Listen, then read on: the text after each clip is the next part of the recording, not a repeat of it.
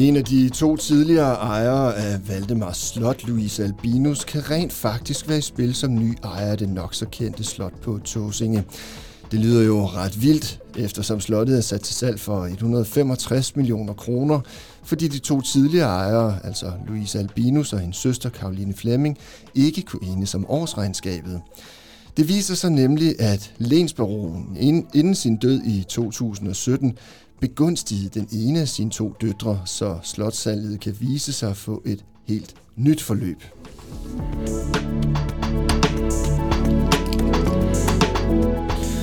Erhvervsreporter Finn Eriksen har historien, og han er med i studiet i dag for at gøre os klogere på denne her finurlighed. Du lytter nemlig til Fyns Amtsavis erhvervspodcast. Vi kalder den sorte tal på bundlinjen. Og din vært i dag, det er mig. Jeg hedder Andreas Vrå Nielsen. Og Finn Eriksen, øh, de færreste er jo inde i Valdemars Slot, som, øh, som du er. Du har dækket det i lang tid. Øh, kan vi ikke for en god ordens skyld lige få, få styr på persongalleriet først? Altså, der er to døtre og en lensbaron, og for den sags skyld også en ejendomsmaler og en advokat nu ja. i hele det her. Fortæl mig lige, hvem er det, der er hvem? Altså, vi kan starte med lensbaronen Nils Krabbe Jul Brogdorf. Han døde i 2017. Han har to døtre, Karoline Flemming og Louise Albinus. Øh, og omkring fire år efter overtager de så slottet. Historien er efterhånden relativt velkendt. Altså, de, øh, de rager uklare. Karoline Flemming, øh, det er Louise Albinus, der er sat til at lede slottet, mens Karoline Flemming er mere sådan, hun sidder så bare i bestyrelsen, men ejer halvdelen af slottet. Øh, da de kommer med et årsregnskab, så vil Karoline Flemming, hun nægter at underskrive det. Så får de lavet et revideret årsregnskab, det nægter hun også at underskrive, og det hele det ender jo så med, at så skal så er selskabet under likvidation. Og, og, og det er så der, hvor øh, man kan sige, Louise og, og, og, og hvad hedder det, øh, Karoline skriver sig lidt ud af det på den måde, forstå, at nu kommer der altså også både en ejendomsmaler og en, en øh, advokat indover. Ja, altså det? likvidator, det er advokat Henning Moritsen ja. her fra Svendborg. Ja. Øh, ejendomsmælderen, det er Liebhaver, ejendomsmælder Asger Olsen ude fra Gudme. Det er ham, der skal sælge det, og det har han masser af erfaring i. Han har solgt utallige slotte gennem årene. Men det, der er jo så interessant i den her sammenhæng, det er, at øh, pludselig så har øh, Lensbaronen, der jo ellers døde i 2017, spillet sig selv på banen igen. Han har, øh, han har gjort sin røst, sin røst gældende for graven, det kan man faktisk roligt sige, fordi øh, Ja, jeg har været inde og kigge lidt i, øh, i tænkbogen, og der kan man faktisk se, at han har fået lavet en servitud i 2014, altså tre år før sin død. Og det er virkelig en, øh, en dark horse i den her fortælling om, om, øh, om slottet, kan man roligt sige. Jamen prøv lige at fortælle, hvad er det, den servitud, den kan, som han fik lavet i, i 2014? Ja, men det er jo det, der hedder en forkøbsret. Så den hedder, det er noget med, med henblik på at bevare slottet i øh, familien Jule Brockdorfs eje, så giver han øh, Louise Albinus forkøbsret til det her slot. Øh, ja. Og det er jo, øh, det er jo oplysninger, der, der er fuldt tilgængelige, altså øh, offentlige, øh, som man kan dykke ned i tænkbogen og, og finde, og det er jo så også det, du har gjort. Hvad er det, det her det kommer til at betyde, altså en forkøbsret? Hvordan, hvordan fungerer det i, i virkeligheden? Det er jo i princippet, øh, hvad skal man sige, øh, hendes slot, som nogle andre nu prøver at sælge kan man sige det på den måde. Ikke? Øh, så hun skulle nærmest købe det af sig selv igen. Ja, det er ikke helt sådan, det fungerer. Men slottet er i markedet nu, der er sat en pris på 165 millioner.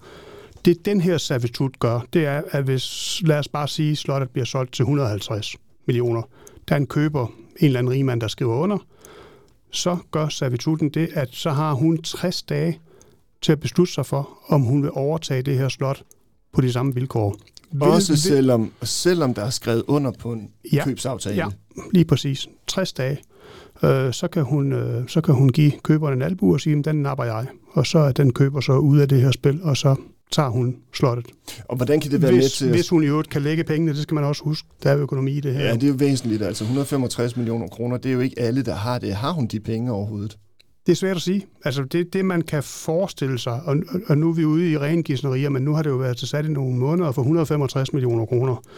Øh, det er jo ikke sikkert, det ender med at blive prisen. Det kan jo godt være, hvis ikke det lykkes at få det afhentet, at prisen så vil falde. Så kan hun i princippet, kan man jo forestille sig, at hun kan sidde og vente til der bliver lukket en handel på noget, der ligner restgælden måske, hvis det kommer helt derned. Og så vidt jeg husker, så er restgælden, den er omkring de der 90 ja, millioner kroner. Lige, lige under 100 millioner kroner, tror jeg, den er. Øh, og det vil jeg vurdere, hun godt kan løfte, fordi der jo er 17 legemål, øh, som der er indtægter fra hver eneste måned. Så det kan hun det kan hun måske godt løfte.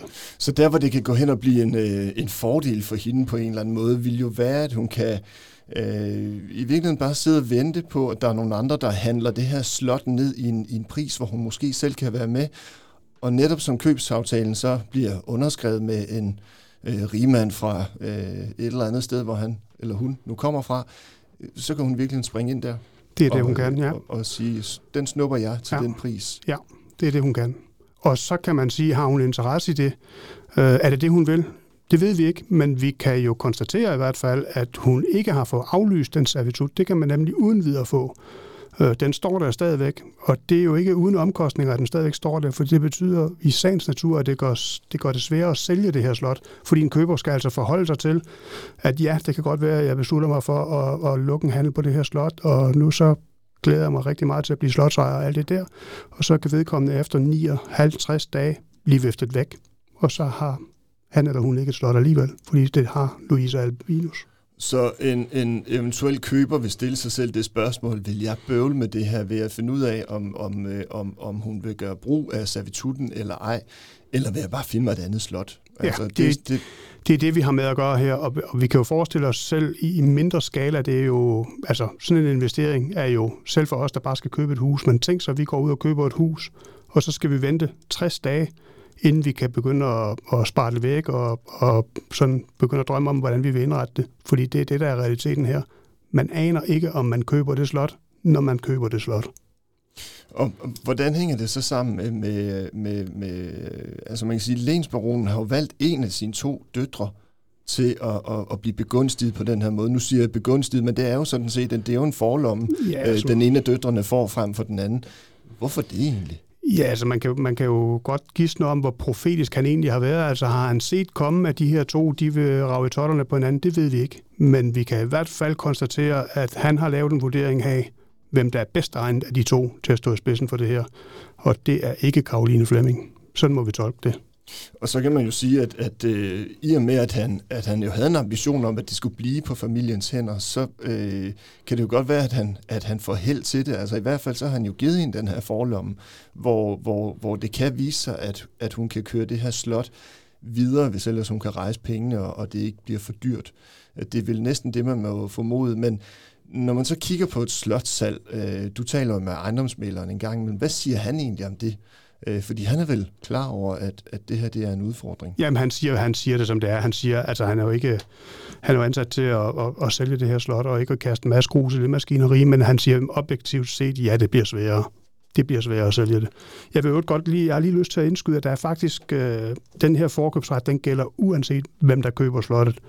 Men der er sådan lige et, øh, et, et, et lille arbejde der bare der, fordi det er faktisk så for, den er så forunderligt skruet sammen, at hvis man forestiller sig, at det er Karoline Flemings søn, Alexander, som hun har med den engelske rigmand Royal Fleming, hvis det er ham, der, der skriver under på en købsaftale, så kan hun ikke vifte ham væk.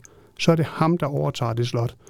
Øh, og det, det er sådan lidt sjovt, fordi han er 17 år nu, men øh, han bliver jo 18 til april i år. Øh, så Ja. Så man kan sige, hvis nu Karoline går drømmer om, at det her slot i hvert fald ikke ender på Louise Albinus hænder, så kan hun påvirke sin egen søn, som bliver 18 her øh, ja, i altså foråret. Vi... Ja, nu, nu tænker vi den bare ud. Ja, ja, vi aner ja. ikke, hvad der sker. Nej, vi, øh, nej. vi har jo heller ikke 165 millioner kroner, så vi kan byde ind på det her overhovedet.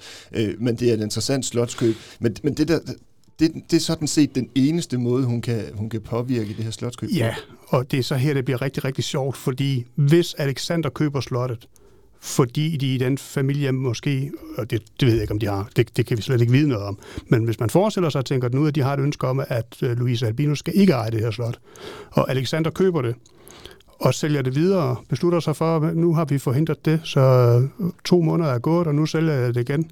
Så er det så forunderligt skruet sammen, så træder Louise Albinus' forkøbsret i kraft igen.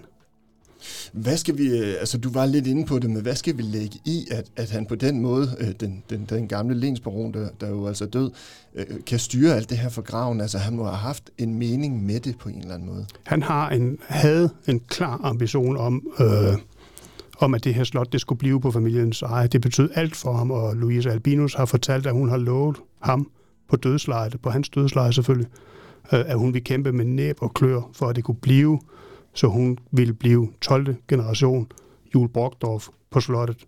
Og det er også noget af det, der taler for, og som måske kan forklare, at hun ikke har af, aflyst den der servitut. Fordi hun ved jo også godt, at når hun ikke aflyser den servitut, så er det jo altså sværere at sælge slottet. Men hun har valgt at lade den blive stående, ikke desto mindre. Det er tankevækkende. Hvorfor har det her egentlig ikke været fremme før? Altså, fordi det er jo offentligt tilgængelige øh, oplysninger, som man kan finde i Tænkbogen. Det er jo også der, du har fundet dem. Hvorfor, øh, hvorfor har det ikke været fremme før? For der er blevet skrevet vidt og bredt, og også af andre medier om Valdemar Slot og det salg, som, øh, som, som forestår. Ja, det er et godt spørgsmål. Jeg, jeg tror ikke, at nogen har tænkt på at gå ind og, og rode det andet. Øh, det er sådan noget, man gør, hvis man, hvis man har tid til over så, så, så tænker man, hvad det ligger der egentlig noget der? Øh, og det viser sig så, at det gjorde der. Det gjorde der i den grad, og øh, Finn Eriksen, vi kommer i hvert fald til at øh, holde godt og grundigt øje med det øh, slotsalg her. Tusind tak, fordi du gad os at gøre os lidt klogere på den her finurlighed. Du er velkommen. thank you